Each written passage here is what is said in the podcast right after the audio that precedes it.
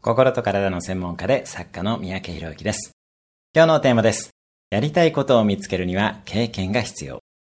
やりたいことがいまいちはっきりしない方へのメッセージです。やりたいことを見つけるには経験が必要です。ここで言う経験とは、喜びの種類と深さをどこまで知っているかという意味での経験です。